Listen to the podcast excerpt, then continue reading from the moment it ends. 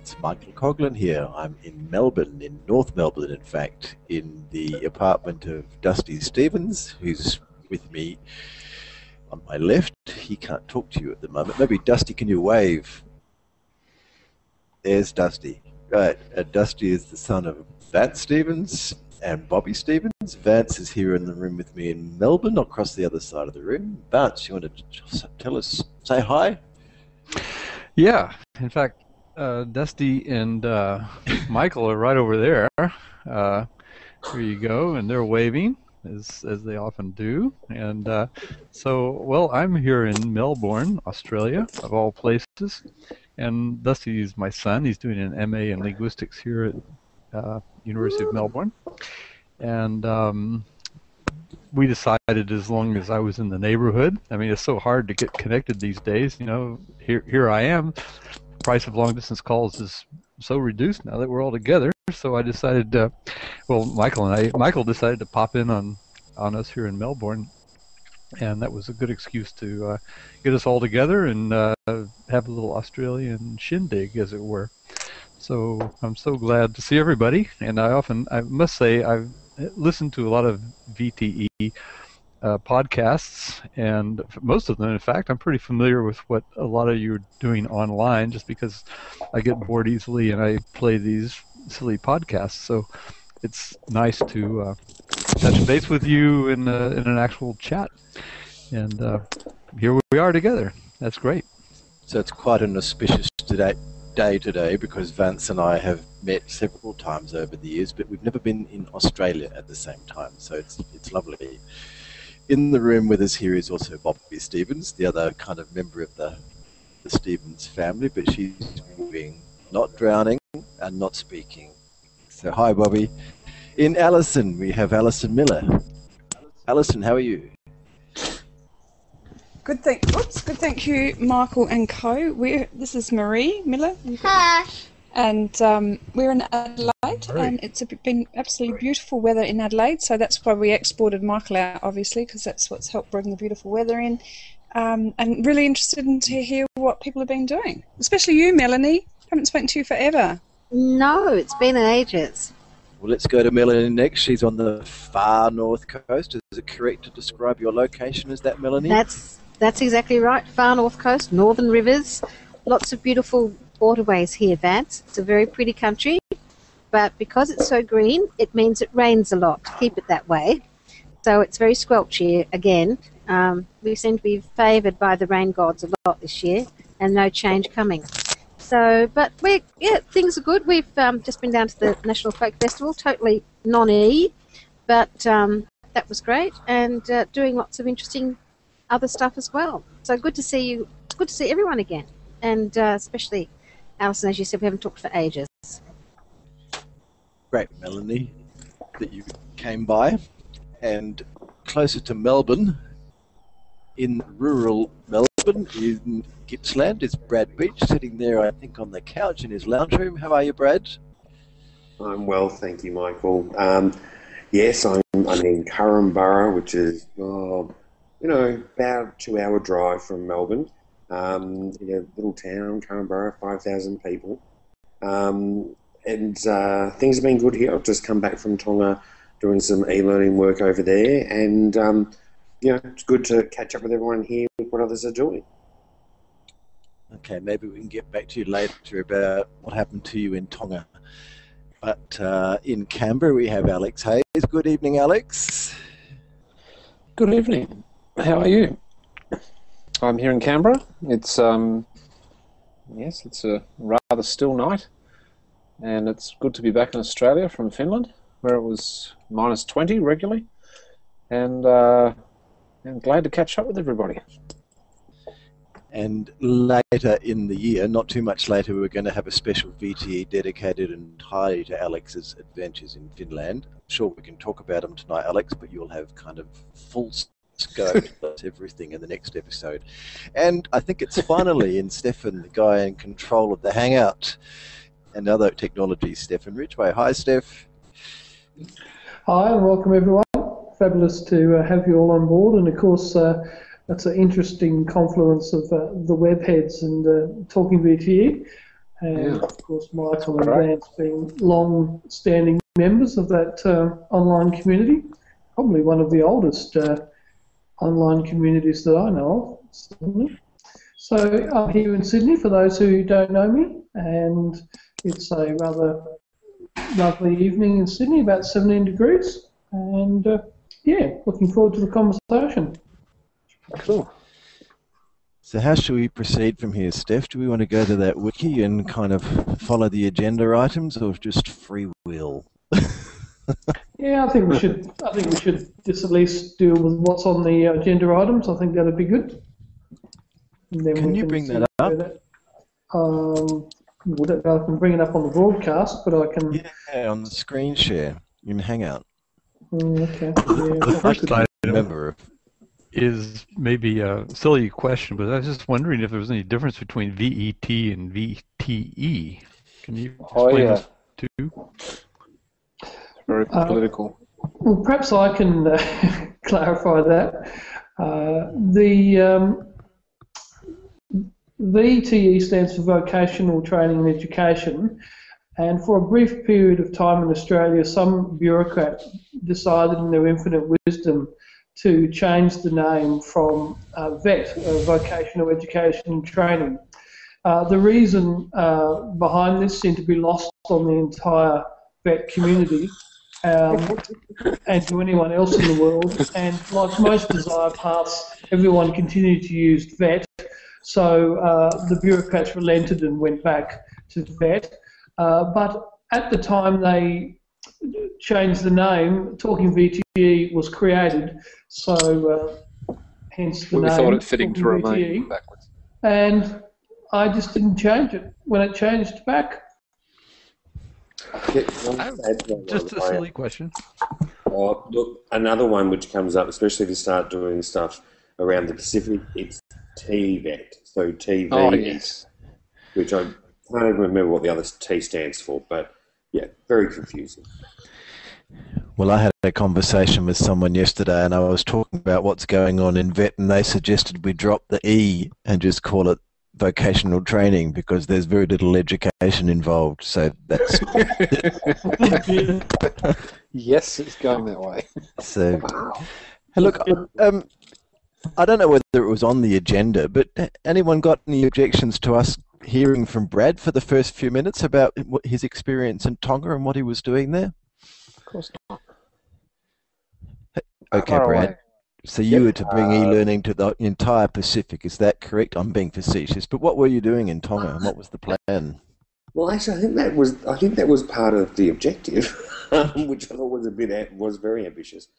Um, we were doing some uh, work with the Commonwealth of Learning, and I'm not sure if people are familiar with the Commonwealth of Learning, but they're an agency based in Canada that is funded by the Commonwealth countries, and essentially their role is to um, assist developing countries that are members of the Commonwealth to um, meet their national objective, and a lot of that involves um, vocational education or vet training or TVET, whatever we're going to call it, um, Mhm. particularly at the grade level. So this was a meeting with the Commonwealth countries in the Pacific, so eight of them minus Fiji, given that Fiji is suspended from the Commonwealth at the moment. But um, having uh, a discussion with eight of those countries and their um, some of their senior people in um, in their vet area to actually pose the question around what are your national priorities and how can flexible learning work to assist you to achieve those um, priorities. So it was quite a macro conversation, and we did get to a point where each country was able to describe very broadly what a model might look like for their um, online or flexible learning um, element. Um, certainly not as advanced as some of the online stuff that, that most of the people in this space would be used to, but yeah, their first steps into that space. So it was great to to uh, hang out with um, these eight countries and talk to um, some people in the Pacific about how they might be able to um, introduce flexible learning across there. And it looks like we'll be doing a bit more with those countries into the future, which will be great. I'm looking forward to it. But I gather from the the light-hearted comments we were making earlier that they really are way back behind the rest of the world in terms of infrastructure, knowledge about the internet, how to use it as a teaching tool. Is that all fair Um, to say that? Uh, look, I think as a general statement, it's fair to say that. Um, what confuses it is you've got um, the uh, Australian technical colleges scattered in places like Fiji, PNG, and I can't remember the, where the other one is, and they do have access. And then you've got the University of South Pacific, which um, they have. I mean, they've received like millions and millions of AusAid money, but they have established, I think it's eight um, centres scattered across the Pacific that have um, satellite um, capability and technology. So it's a, a bit strange. On, on one hand, you've got some aspects that are top end and have live in the location where you can access this centre or one of these centres. Um, but right next to that, you've got people on an island isolated who don't even get mail on a regular basis, and you need to. There's only one boat once a week to get to that island, so it's one extreme to the other. Well, that's not uncommon. I'm thinking of the Australian outback. I mean, some of the fastest upload speeds, certainly in Australia, are out there in the desert, and some of the the worst connections and or no connections at all are also out in the, the outback. So, yeah, it's not evenly distributed. What would you say is like? What's the next thing you're going to do with them? What do they need to do to go the next step?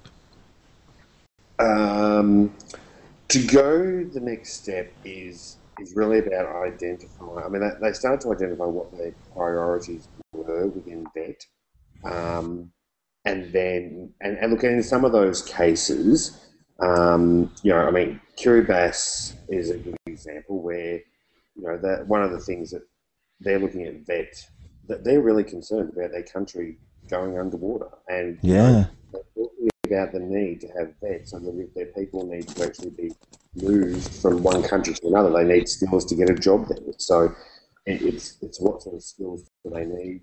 Numeracy and literacy is, is big. Um, so step one is picking which courses are they going to do, and step two is getting the model more refined.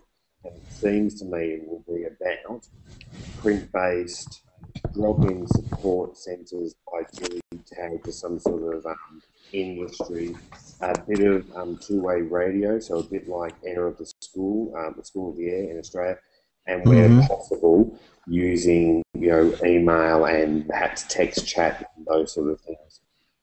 Is sort of what a model would look like in a number of those things. Anyone got any comments or questions for Brad? Given that there's a kind of a fair few of us here, and I guess we we would all like the opportunity to talk about what we've been thinking lately. But anything you want to ask Brad?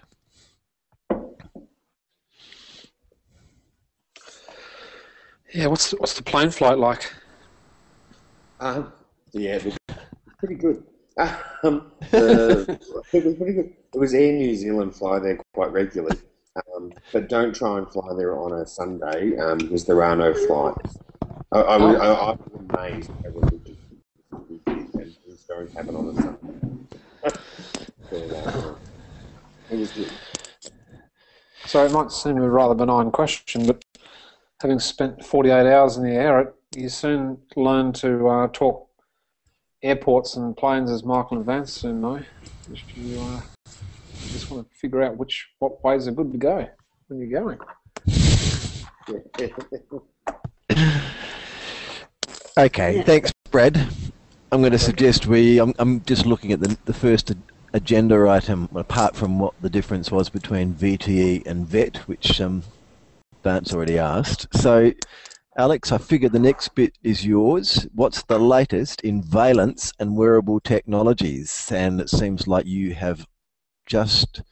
No, you're about to do a presentation. No, you've given a presentation on this topic, and I'll just add for uh, the record, you've probably seen, Alex, that wearable computing finally made it into both the International Horizon report and the Australian one uh, released on Tuesday. So, what's happening in the world at veillance, and what the hell is veillance anyway, Alex?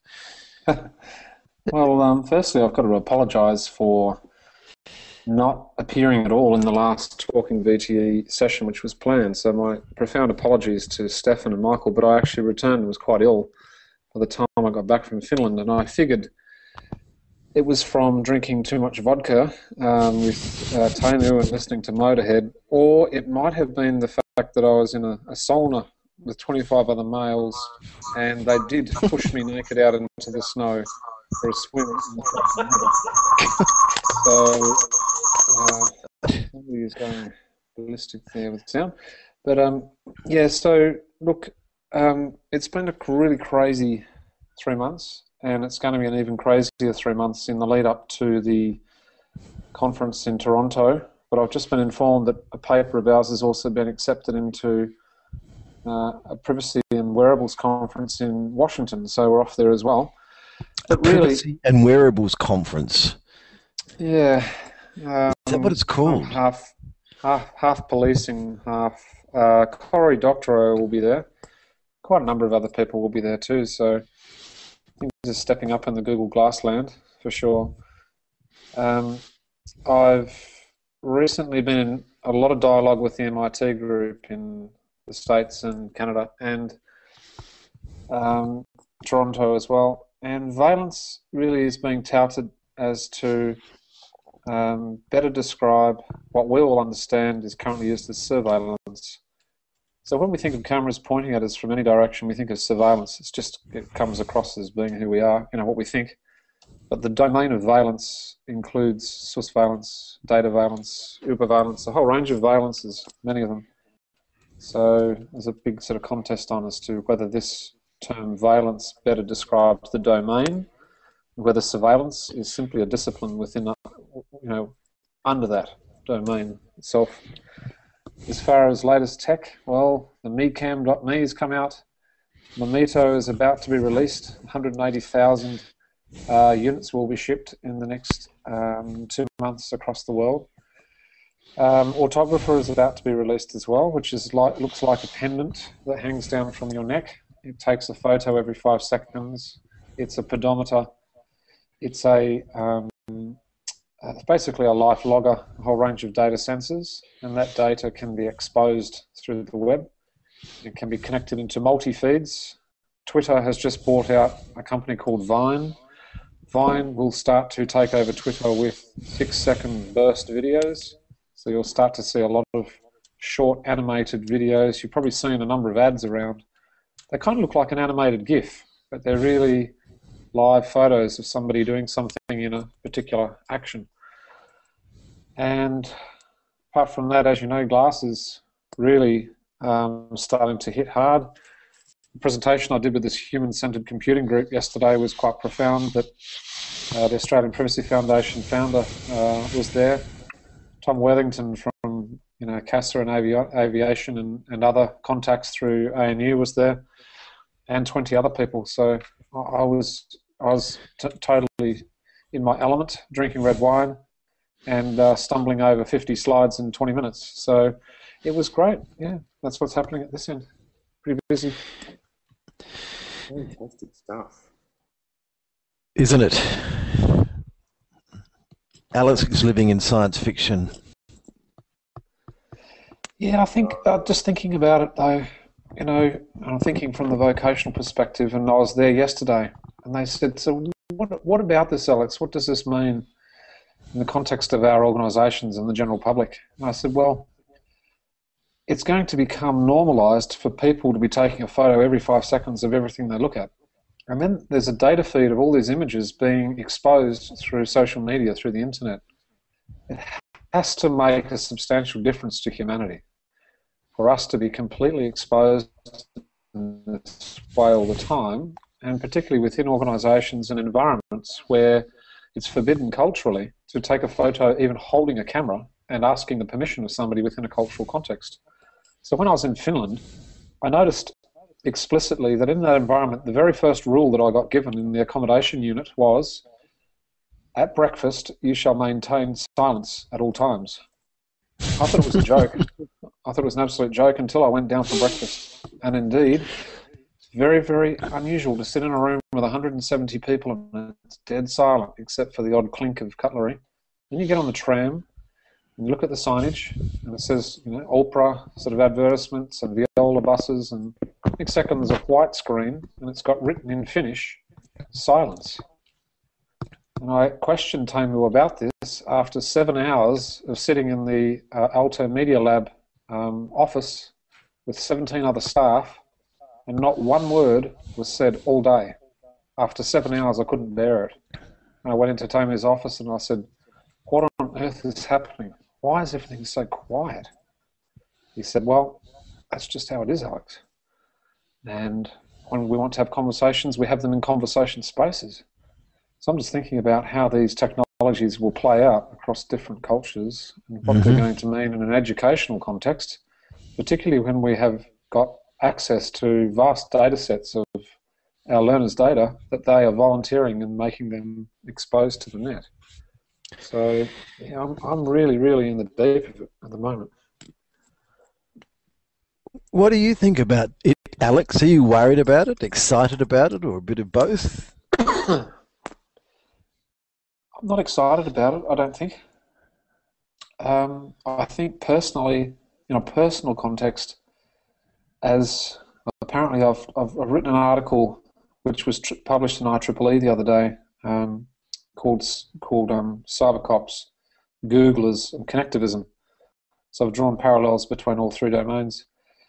That's also going to appear on the front page of the UAW website in a very short period of time. I think there's a profound impact that we're likely to see, and I'm finding it very difficult to articulate.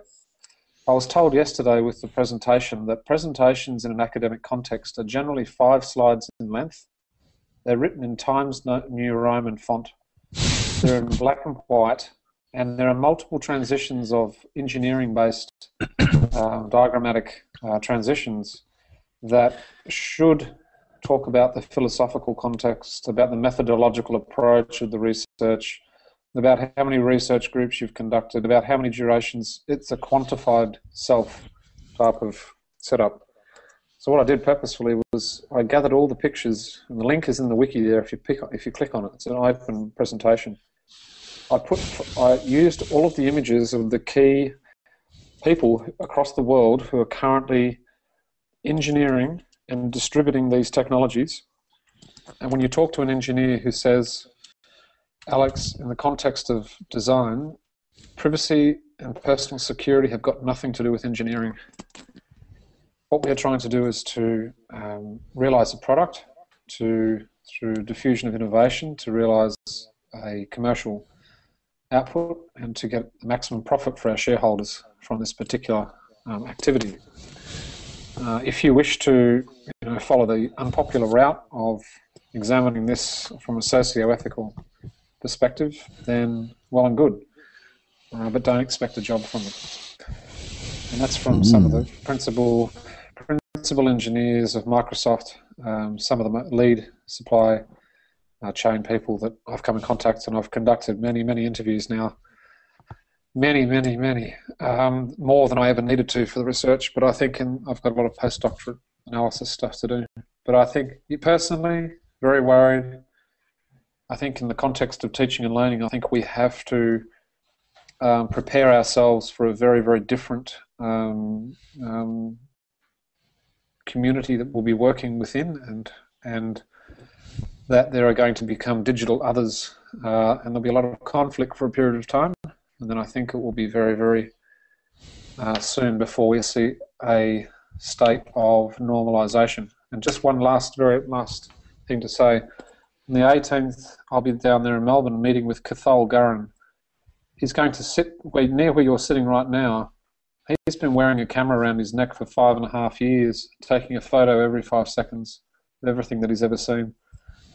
Uh, he stores them in his own life logging environment, shares that with startup companies around the world. And he's, that's only just one technology that he wears on himself. So, does it mean that these people are doing this stuff? And um, you know, glass looks like child's play compared to some of the stuff that Gordon Bell's done over 20 years. He's been wearing a SenseCam camera, pedometer, heart rate monitor, skin um, you know, the transpiration of your, your skin and heat uh, for the last 20 years. So, um, yeah, if, if you want to see some of the people that uh, I've been in contact with, you just go to veillance.me or istas13.org. And uh, yes, are, there's many trials of these devices across vocational training environments, many trials, many uses of these within an educational research context in every university in Australia. And um, it's an um, exciting space to be in, but I, I fear I'm stepping into a, an environment which is uh, quite immense, really. I, I, I'd agree with that. Any comments for or questions for Alex?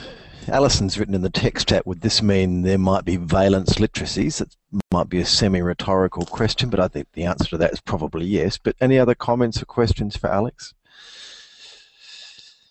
Well, the answer to Alison's is that there is a complete faculty um, called Surveillance Studies through Queen's University in Toronto, in uh, in America, and uh, America or Canada? I think it's Canada and Queen's. And uh, yes, there is um, talk of uh, a veillance um, community and discipline being, uh, sorry, domain faculties being established globally.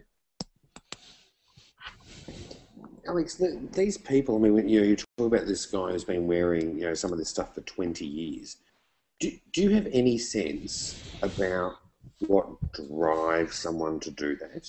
I, I, I, I just find that amazing. Okay, I do. I do. But you have to think about it from a technical, a technological, or as I said yesterday, not a socio-technical perspective, but a techno-social level.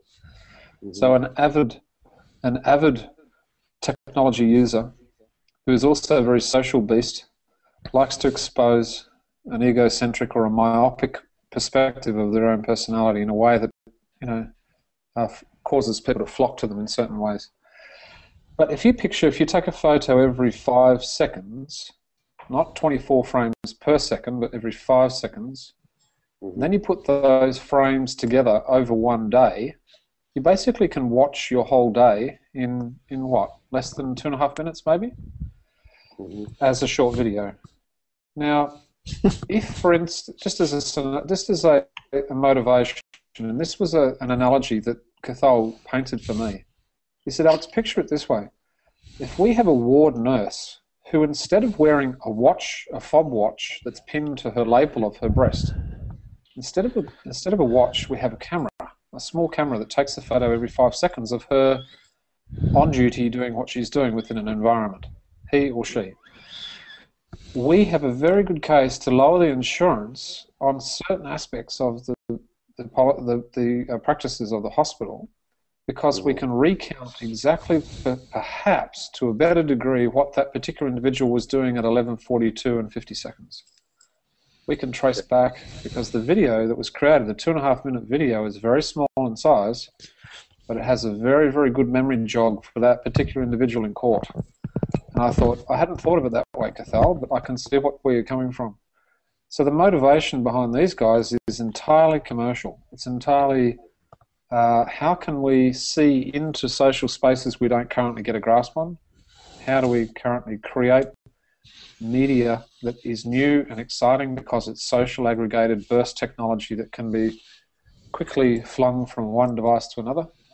And how can we advertise amongst that and make it um, uh, subliminal for people as they you know, as they digest and consume this data?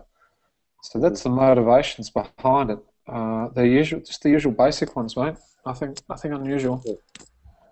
Yeah. But if you once you've met with them and you see these small devices, they're no bigger. Seriously, they're no bigger than an eraser. They're no bigger than a little tiny eraser that sits clipped to where your V is on your shirt, on your sh- white shirt you've got now.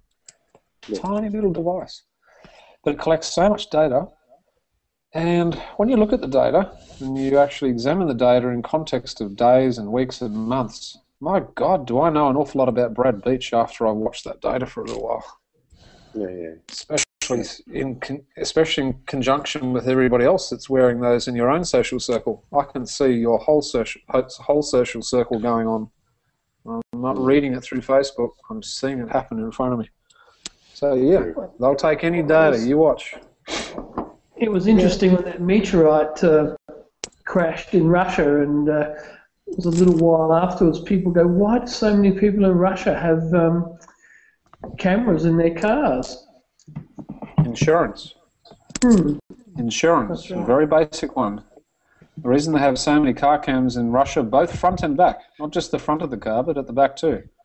They also have them in the grills of the car, and some cars have two or three built into the back bumper bar of the car in the high-end BMWs, God. where the sensors are for detecting whether something's going to hit them or not.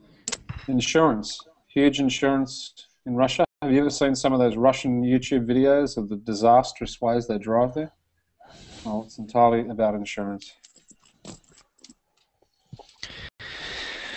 All right. Thanks, Alex. I think you've all you've freaked us all out appropriately. Just Brad, I don't know whether I'm you can just- see I'm the saying- um I'm The text saying chat. it as it is. I'm not, Yeah, I'm yeah, I not- know. I'm not beating it up. I'm just saying it as it is. Um, but Stefan asked you, Brad, why do you use Foursquare? So I'll just leave that question with you. And I, note I can tell you because I don't know. Uh, some of you will know I'm not very. I'm not all that interested in technology, even though it kind of is my job. The only reason why I use Foursquare is because I want to know whether or not the ribs are good at this restaurant that I eat at. yeah. Yeah, that, that sort of thing. I couldn't imagine, and I don't even do it on Foursquare, I couldn't imagine actually logging into every place I was ever at. You know, I only just do it in some places because then see who's around or, or whatever. And I certainly could never imagine um, wearing a camera all day taking pi- pictures. But then again, we're talking about someone, although you know, I've spent 15 years in e-learning or 20 or however long it's been, I didn't connect the internet to my house until about four and a half years ago. So I, I accept that my I may not be quite normal. Well, Brad, It's- guess what? It's like uh, in you five, know, in, in five years' time, Brad. Oh, sorry. Go ahead. Go ahead. Oh, no, it's just, just a very quick quick comment, um, Van. Sorry to interrupt.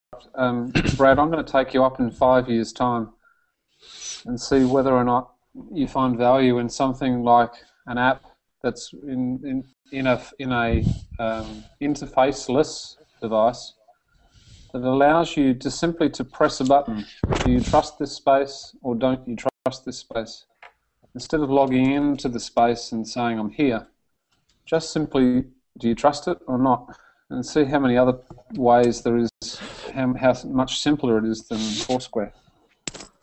Oh yeah, yeah, yeah, yeah. Well, I was just. So I'm not sure. I I'm not sure. I trust some of your logins to courthouses and um, uh, police stations. And No, I wouldn't. I wouldn't. No, because it's amazing the things I, I actually.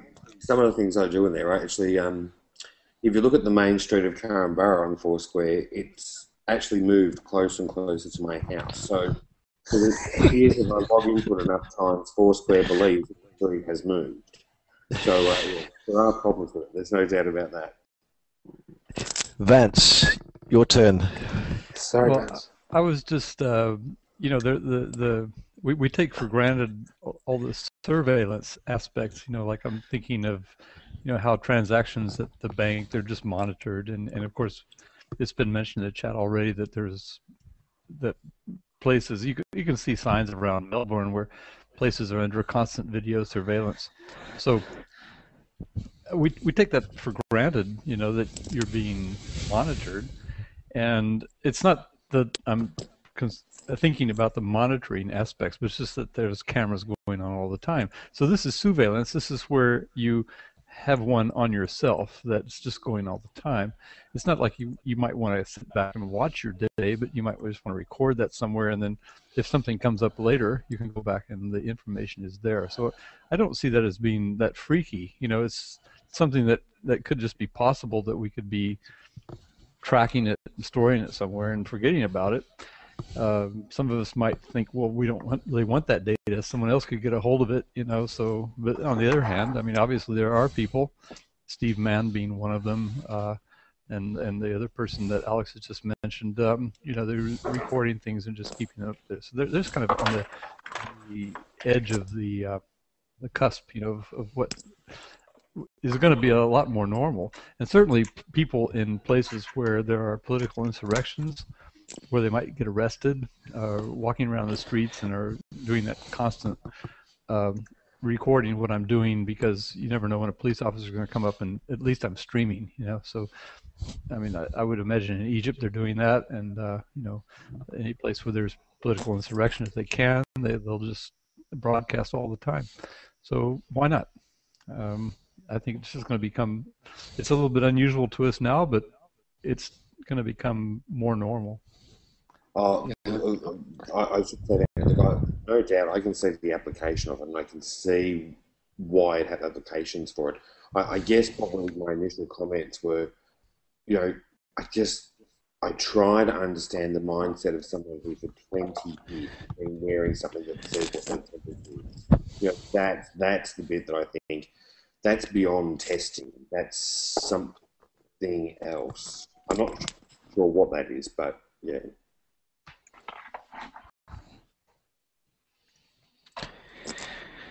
Yeah. Okay. Given that we might, as I said, not might, we will have Alex Yeah, on to talk a- about this in Uh, So, more and so have I, Brad. Move on. Are we happy to wind this up and move on? We've been, yeah, I mean, I'm enjoying this, Sure. but are we? Yeah, Shall we try and get through else. all the items in the agenda? Do you think? Okay. Yes, please. And James has asked, asked a question in the text chat, so maybe Alex, you can, or anyone else who has thoughts about this, can answer James James' question there about marketing and what's the attraction. So the next item on the agenda was the the topic of the month, topic of the season, the MOOC. Now I don't know who added that to the agenda, but whoever did might like to launch the discussion. What is it about MOOCs? Well, I Well, added- Stefan, you just you put an article out, didn't you, from the Grattan Institute recently? Maybe you could talk to that a little.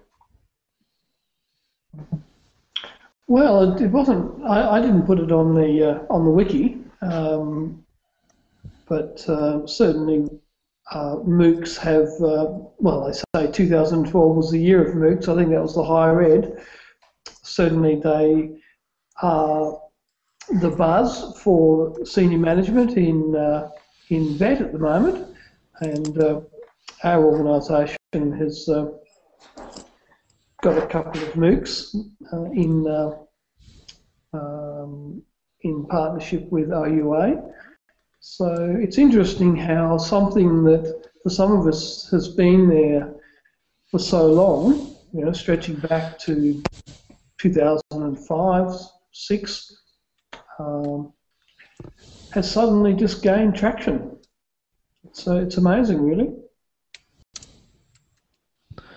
I, I think what's gained traction now is quite different to how we all come to understand uh, MOOCs in that sense of uh, open, open, collaboratively created content, open distribution, um, and a connectivist pedagogy, uh, as opposed to this sort of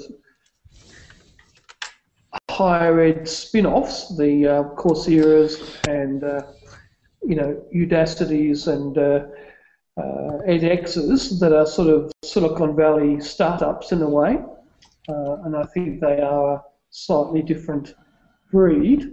Uh, and certainly don't necessarily uh, um, evoke, or they don't necessarily have a passion for openness in the sense of what a lot of us would see MOOCs being about, in the sense that they may actually be free access to fully copyrighted material that can't be reused in any other context. So, um, but this idea of e-learning at scale is something that is uh, that's that's really uh, entered into um, the wider consciousness. Hmm. I don't know what other people think, but yeah. Oh, I think you're right, Stefan, in the sense that, you know, they are all the rage. And I do think that, you know, I mean, we're the same as you. You know, we've got a couple of MOOCs through, you know, OUA and others. I think, um, I think what, what we're now seeing in these MOOCs is, is, is a marketing notion rather than a collaborative approach to developing content. Um, so I agree they're different. I mean, I, I was surprised to many of you. I, I just don't really get the MOOC thing at all. In the sense that, because for me, education is about that dialectic stuff, the stuff that we're doing right now, that that's what it's about. I I don't understand how, especially in these new MOOCs, you know, that's going to work because, yeah, I can see people making their content available so that anyone can look at it and that's a marketing tool, but I don't see any educational provider having facilitators freely available to be facilitated continually whenever people want to join and be part of this these MOOCs for no income of any kind from anyone. And so I think you know, they end up just purely being a marketing tool. However, there are a lot of much smarter people than I who would have a different view on that. Yeah, look, I, I agree with you, Brad. I, I think certainly they are being used as a form of advertorial. Uh, having said that, though, there's a lot of debate about the disruptive nature of, of I suppose, uh, MOOCs in the sense of online learning at scale, free, in a way that is separate from the current institutions. So there's, in a sense, they're a disruptive uh, force in that they uh, could potentially be a new business model in the sense that the money derived from them is not based on fees, it's not based on traditional model that the dominant institutions use. It could be, for instance, advertising, uh, because you've got such a large scale at work. You could be monetizing or making money from the data that you gather as a result of all those people coming together uh, in that sort of educational context. Uh, and there could be, you know, new models of revenue more akin to Facebook uh, social networking than, say, traditional educational institutions. Unless there's a particularly disruptive element going on that's a threat to the dominant players. Yeah. Um, Vance, you've put in a reference there to the LT MOOC that's about to start. Do you have any connection with that?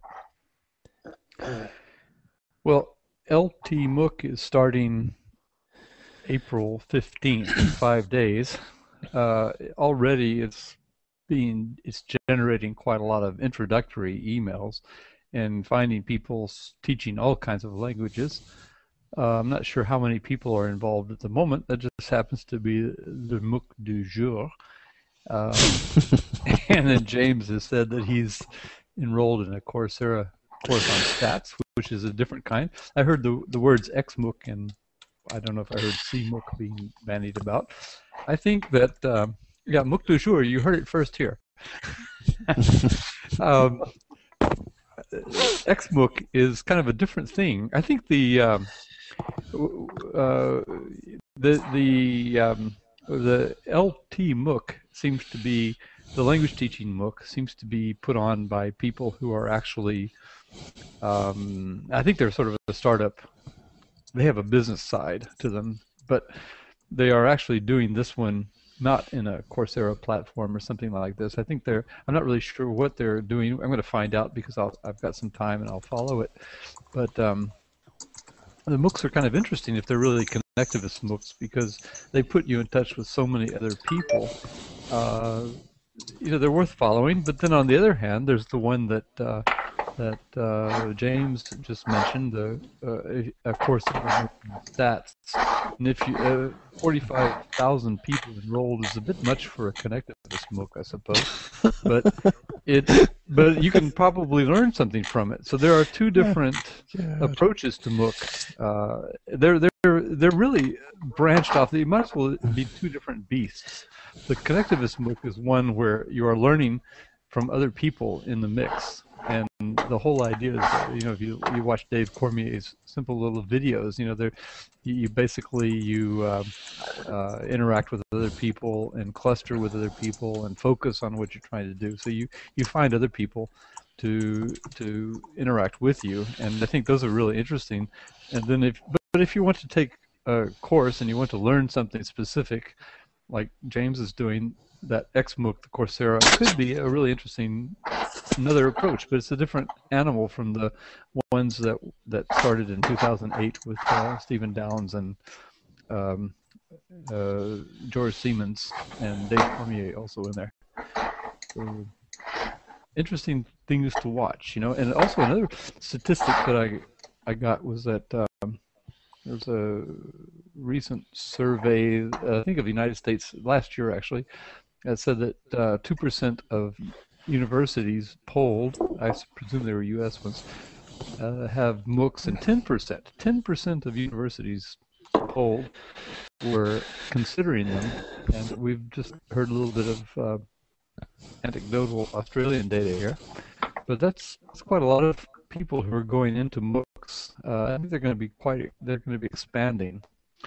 Um, so, um, and, and uh, by the way, I, I raised this at uh, an e, e, e learning and action conference in Sharjah just earlier this month, and it and I asked in that question with that data if there was anybody in the UAE who was making any MOOCs, United Arab Emirates, where I work, and actually it turns out there's one person who was at the conference who has the MOOC, but it's basically a concept that really I think is going to take off, and um, it's it's kind of like wearable technology. We're all going to be doing wearable technology, uh, walking around on subways, doing our MOOCs. You know, it's probably going to be that kind of thing. So it's going to be a very different future.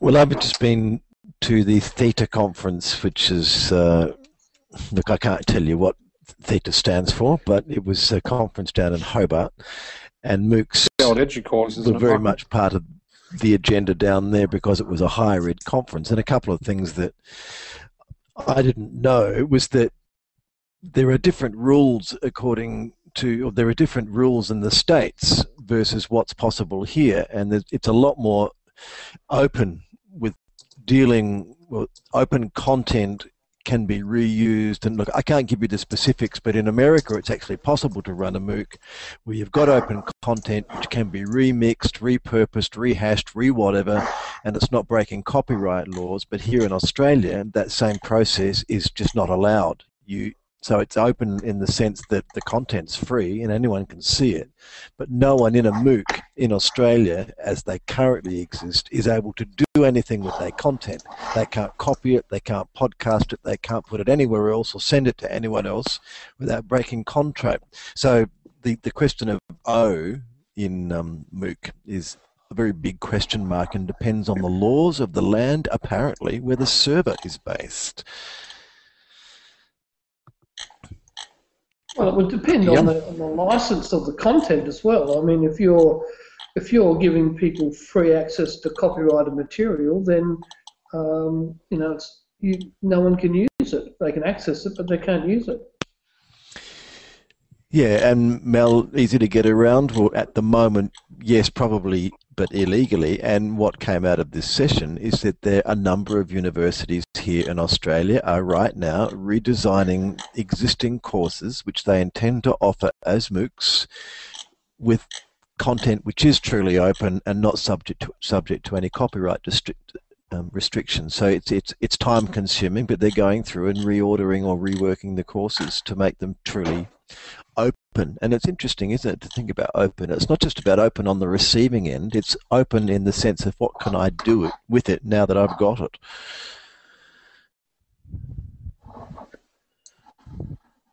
Yep. Well, I'm just if there's no other burning comments, questions on the MOOC, we could move on to the next item. What do we reckon? I'm just um, popping some stuff into the chat there from a paper that was written by well, Leigh Blackall. Suggest um, that silence means. Alex, did you? Can you hear me there? Oh, okay, oh. we're moving on. Hello, hello, hello. Well, Alex has a huge, big, long written comment. I can I can hear you, Alex. What are you? Go ahead. Oh. Ah. Um, Vance can hear me. Uh, for the others that can, I've just um, dropped into there an incredibly interesting paper that Leigh Blackall, Bronwyn Hegarty, Steve Downes, Brett Siemens have contributed towards, which will be released soon. Um, and it's called Open Online Courses and Massively And my Un- audio's Untold Stories. There, right? and um, I think that it will totally reposition the history, the historical narrative that MOOCs are being rewritten in Wikipedia, and uh, there's a reason for it from a consortium level. Uh, what? Alex, two comments. One, uh, Yeah. can you Huh? put the link to Leigh's paper? It's not available. Uh, It's not available. All I'm risking, I'm risking, risking life and death and limbs torn from limbs here, but I think that you need to But see some of the paper. Okay, I've, I've actually pasted those into a notepad, so we'll go and review them later. But and then another thing I got to tell you is that Michael can't hear you. he wasn't aware. No, that I realized that. Yeah. I realized that. Okay. So uh, Michael is. Uh, So while he, while he's scrambling for his mic, I'm going to take some airspace. I think MOOCs um, are a fantastic provider that the open can truly be open. okay. Well, uh, Yeah, we we do have limited time here, I suppose, or some of us do. Uh, but bef- uh, Alex, uh, sorry, um, uh, Michael over here wants to hear Allison say something about the Maker Faire. be. So we could bring her into the conversation here. I don't even know if I'm in real time with you guys. You are. Am I We in real time? Yep. I'm not- okay. My, uh, I just wanted to say, um, if you can't beat them, join them. So cheers. There's my words for the night. Oh, the Maker Faire in Adelaide. Um, I don't know. Um, I, I, I quite enjoyed it. I know my children, my daughter and her friend really enjoyed it. There was, um, it certainly was uh, geek heaven on earth. So there were a lot of geeks there. Um, there were groups I'd never ever heard of. I thought that um, you know there was obviously a lot of different stuff going on in the city and or in, in and around the city that I didn't know was happening.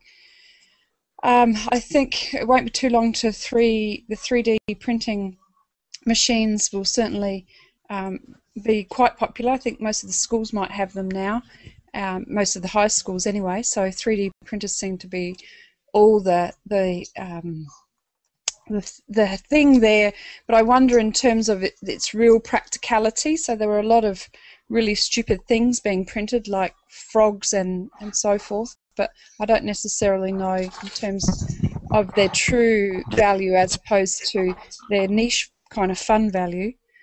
Um, and then after that, I, I, I didn't, I couldn't really think of anything that was really like wow or outstanding other than the 3D printers. But, but Michael may have seen something that was a bit more um, memorable. Alison, Oh no, I tell a lie. Sorry, sorry. Can I just add one thing? There was one guy. I, I think he was from Erbo, Urrbrae um, Agricultural College. He had made a pump that attached to a kid's swing, so that the, when the kids sw- um, were swinging on the swing, it pumped water or fluids. And as a person that's probably spent hours and hours pushing a child on a swing, I thought that that was a really great idea in terms of pumping water. Sure is. So sorry, Stephen. No, that's all right, Alison. I, I just wondered whether um, and there were any drones or quadcopters or anything like that there, because that's that's has a strong maker element at the moment going on. A lot of people are making their own drones and they're putting them up there and causing considerable concerns for uh, for the population at um, large. So, yeah, There was, um, I think there was one helicopter type thing that took photos, took aerial photos. Um, but I, I don't even know what a drone looks like. Do, do I do I fail, Alex? Sorry. Looks like an airplane. no, there's a, I've put a link in there. You can join the uh, Google Plus community, which you're part of. I'm pretty certain, Alison, you're a member there. Um, I don't know what you're doing with your feeds. Maybe you've turned them off. But there's a drones makers group there, DIY, including the key Chris Anderson's DIY. He went from crikey.com, I think, as a writer or some other very high-paid position to go and form his own DIY drones environment. So yeah, I think you're a member there. Definitely think you're a Drones for Good member. Well, I think I'm back. Can you just let me know if you can hear me? It's Yep. Michael here. Yeah. Okay. Good. Yep. Um, just something else about the make effect. I think there, that helicopter thing that you were talking about, Alison, was a drone, and I, my understanding is drones can look like anything. It's not what they look like; it's the function they have. I mean, they were describing the cars that did street talk, those cars that drove around the streets of the US without drivers. They're drones. I mean, they look like cars, but they're actually drones. But what was Autonomous remarkable about yeah, the Maker Faire is that it, it wasn't so much what was on offer, it was the fact that you had hundreds of people displaying skills that involved making things, and some of them were obvious, like more traditional crafts, but there was a section there where people could learn to solder if they wanted. There were a group of guys out on the pavement that basically had a temporary forge.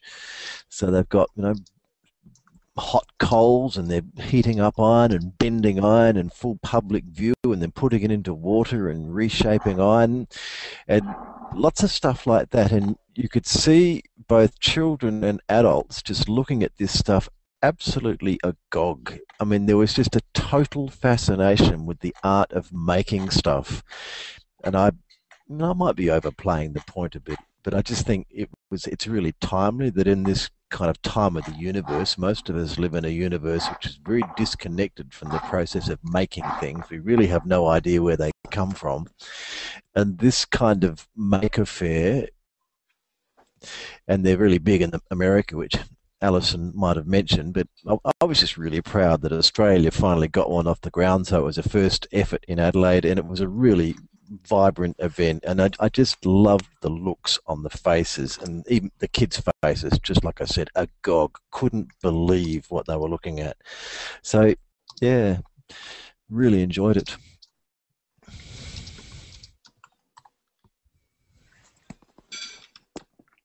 Yeah, well, I think it's fantastic, uh, Michael. I, you know, like I, uh, I, I guess I grew up in the 1970s as a teenager, and um, you couldn't go out and buy a computer at that time. When I was in high school, you had to make one, and I certainly uh, was very much involved in that whole, you know, DIY kit. I mean, I was a ham ra- ham radio uh, operator. I still am. I still got my license and that very much was um, very um, maker orientated.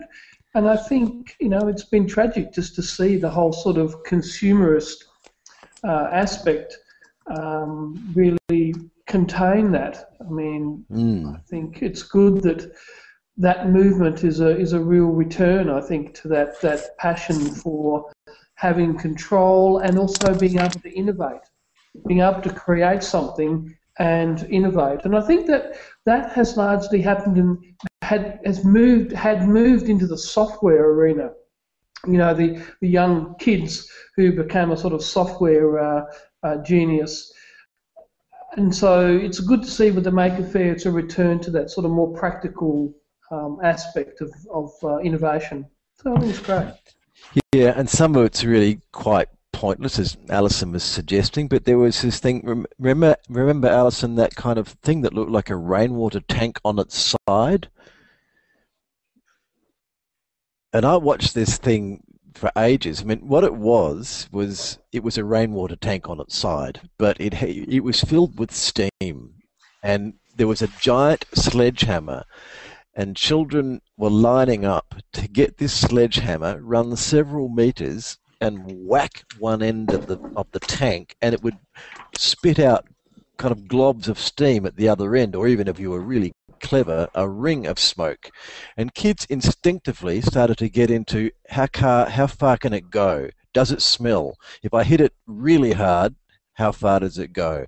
And then asking the guys, what's in there? How does that work? And you could just see their brains ticking over. It was just fun. It was ridiculous, nonsensical fun. But the questions that kids started asking as a result of this silly little device were just innovative, really excellent. Okay, enough, you know, rah rah for the Maker Faire. Pagan fanfare indeed, Alex. Should we just I've just got a couple of things to say about the Theta conference. I mentioned it earlier, the MOOC stuff. So I'll just mention one other thing down there, or anything else about the Maker Faire, Alison?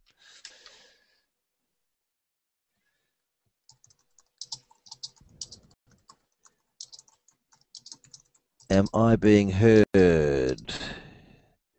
Oh yeah. Okay, good. All right. The the um, one last thing about the um, the Theta conference, higher ed down on the edge of the world. That was what it was called, the edge of the world, higher ed at the edge of the world, or something. Anyway, it replaces the EDUCAUSE conference of the last several years. That's what it used to be called. But apparently, Australia no longer has the right to use the term EDUCAUSE in a conference. And look, I could you know mention a whole lot of the things which aren't that that interesting, but highlight for me was um, Alec Couros, who was down there, gave the keynote yesterday afternoon, and it was a, just a really fun presentation about networks and connected learning. And Alex didn't say anything terribly profound in terms of you know academic explanations or using big words or theories. He just showed a lot of stuff that his students do and lots of funny videos which they discover and kind of a little bit like that Mike Wesch anthropological introduction to YouTube. So Alec cle- clearly uses a whole lot of like funny videos from YouTube, which are quite well made, to make points with his class, which is about connected learning. And the the really kind of unspoken but really loud message to the audience was you'd better get your video literacy skills together because this is the way that people are communicating. And if you want to make a big noise or a big impact with the stuff that, well, with media, you really need to be able to do this with video literacy. And all of a sudden, I'm thinking about what you was talking about earlier, Alex, with Memoto. You know, these little cameras that take photos of everything. So combine that with video literacy skills. And anyway, just thinking yeah. off the top of my head, we've got. Uh, let's say we've got five more minutes what do we want to do with this five minutes? Any burning issues or things that people want to say?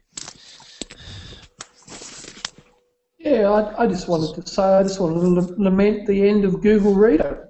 I, I fear it's yeah. an era. I know that's a topic yep. in itself, but I, I just wanted to mark it. I wanted to mark the Google Play is in place. So you can now upload 20,000 songs for free. Give Google everything. Well, they take with one hand and give with another, it would seem. no. Don't be facetious, Stefan.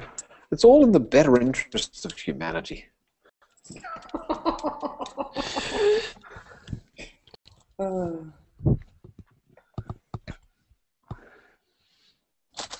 Yeah, well, you know, I'd just like to mark the fact that we're seeing the rapid rise of consortium led or consortia uh, on, a, on a universal and global scale, uh, impinging and affecting, not just affecting our business as educators in many online contexts, both socially, I think, and also um,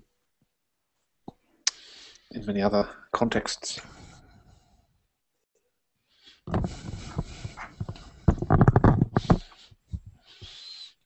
Steph, do you see the photo there from uh, the photo, the question from Alison? Oh, why do you think they uh, Google Reader was scrapped? Yeah, I think that's a complex question, and a lot of people have asked that. Uh, look, I think it represents a paradigm shift. Perhaps from a Google's point of view, it's, it's a sort of plusification uh, of their uh, estate, and you know, Google Reader represents the old paradigm. It's a subscription paradigm as opposed to the the liking and following paradigm. Uh, a similar thing has happened with uh, YouTube, where they're, they're trying to move it into Google Plus, uh, move away from a subscription-based model that was the paradigm dominant in YouTube, moving more towards the sort of like, um, follow type of model, and it's quite different. It's a different paradigm um, because it involves, anyway, that's a whole topic in itself. But I, I, I think it's that, that's what's at work. Yeah. Um, hi, it's me again. I'm sorry I dropped out and I'm back. Um, did you see that Jane Hart's trying to get people to besiege Google to keep to keep Google Reader? I didn't see that Jane was, but there have been a number of petitions around uh, trying to do the same thing. Mm. The moment I see Jane Hart standing next to Sergey Brin, I know that she'll have won. But until then, and she has to be think- wearing Google Glass. If she's not wearing Google Glass, Jane Hart's not going to win.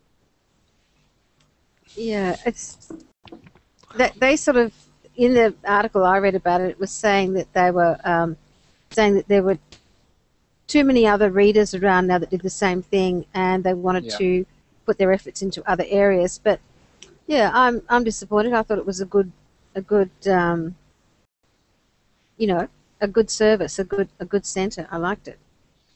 Well, you Yeah, can't you can't create folders, and you can't make money from folders. What you need to do is bury memory and um, not allow people anything more than a couple of days back of memory. If you if you allow people to have memory, um, you're not going to make money. Yes, it was this wonderful free thing, wasn't it? Once upon a time. Yep. There are lots of free things, and I, I, when I'd have to say that I, you know, I, I used Reader, but every time I went there, it would say, "Look, you've got 300 items waiting for you." So the reality was, I wasn't using it to actually get stuff. I was getting it through Twitter, Facebook, you know, Flickr, wherever. It came through other channels for me. So Google Reader won't be. I kind of will lament the loss of it more in kind of principle rather than practice. Yeah. Well, what does it mean for blogging? Well, blogging's dead. Jeez. Who blogs anymore? Well, there are some. there are alternatives. You, don't you? Reader. Uh, there are some uh, in the webheads list. They're talking about that, and there. I, I can't really think off the top of my head, but uh, you know there are there are alternatives to it, but um, it it's kind of you know like so many things where the community is. The community, you know, I I use Google Reader. I think the i- Not if for I noticed a blog that I wanted to follow, I would put it in Google Reader, and then at least it would be there, you know, and I, Yeah. and I could go and check out what was there. Now I'm going to have to move all that stuff elsewhere. Um, it's a bit of a pain.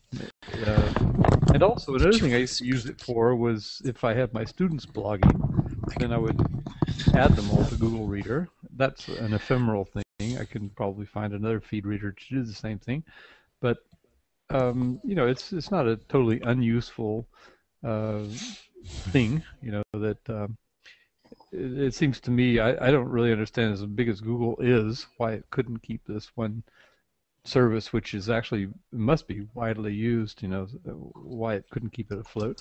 It's a little bit concerning to me because with uh, so many other um, um, Yes. you know services going by the wayside.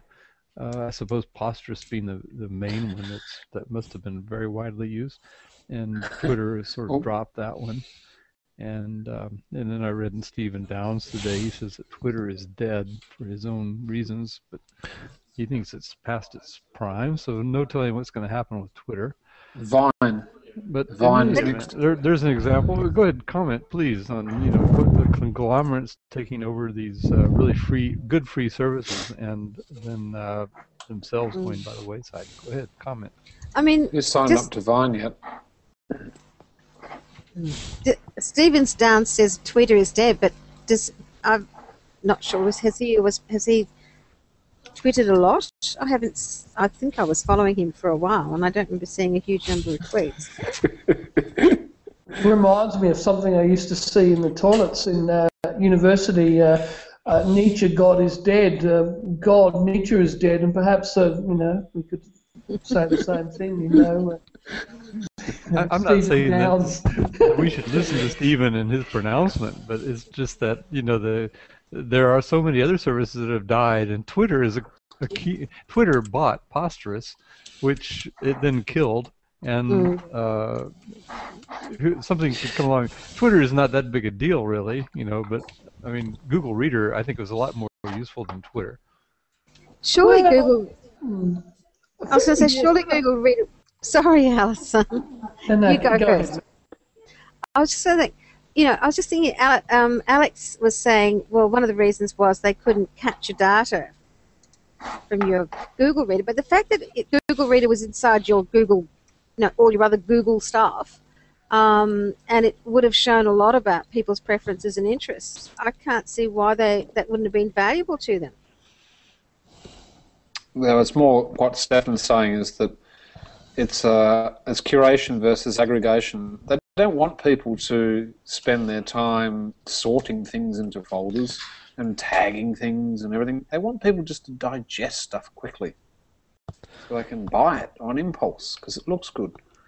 So that's the idea of killing off folderization and history and, and uh, ability to segregate and uh, to compartmentalize a stream. They don't want you to compartmentalize streams. They want you to build a nice glossy profile and they want you to pump good stuff in there that they can digest and sell on to other people. That's what Google Plus is all about.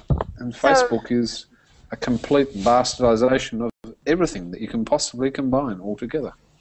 So a bit, bit like buying a glossy magazine, you know, full of celebrity yep. news rather than a That's it. book. You've got it in one, Melanie. You pick the thing up, it looks good on the cover, looks good on the second page. You get to about page 712, and there's one paragraph of content. I was just looking across the room at another computer, and James Buckingham's photograph or video stream is showing on Vance's computer. James, we haven't heard from you. We really need to wrap this up. But James, do you want to say hi, or is there anything you'd like to add on any of these topics before we close? James has just left the group chat. Maybe he's already gone. he's got up that was left his computer. he's either dropped out of the stream at the moment.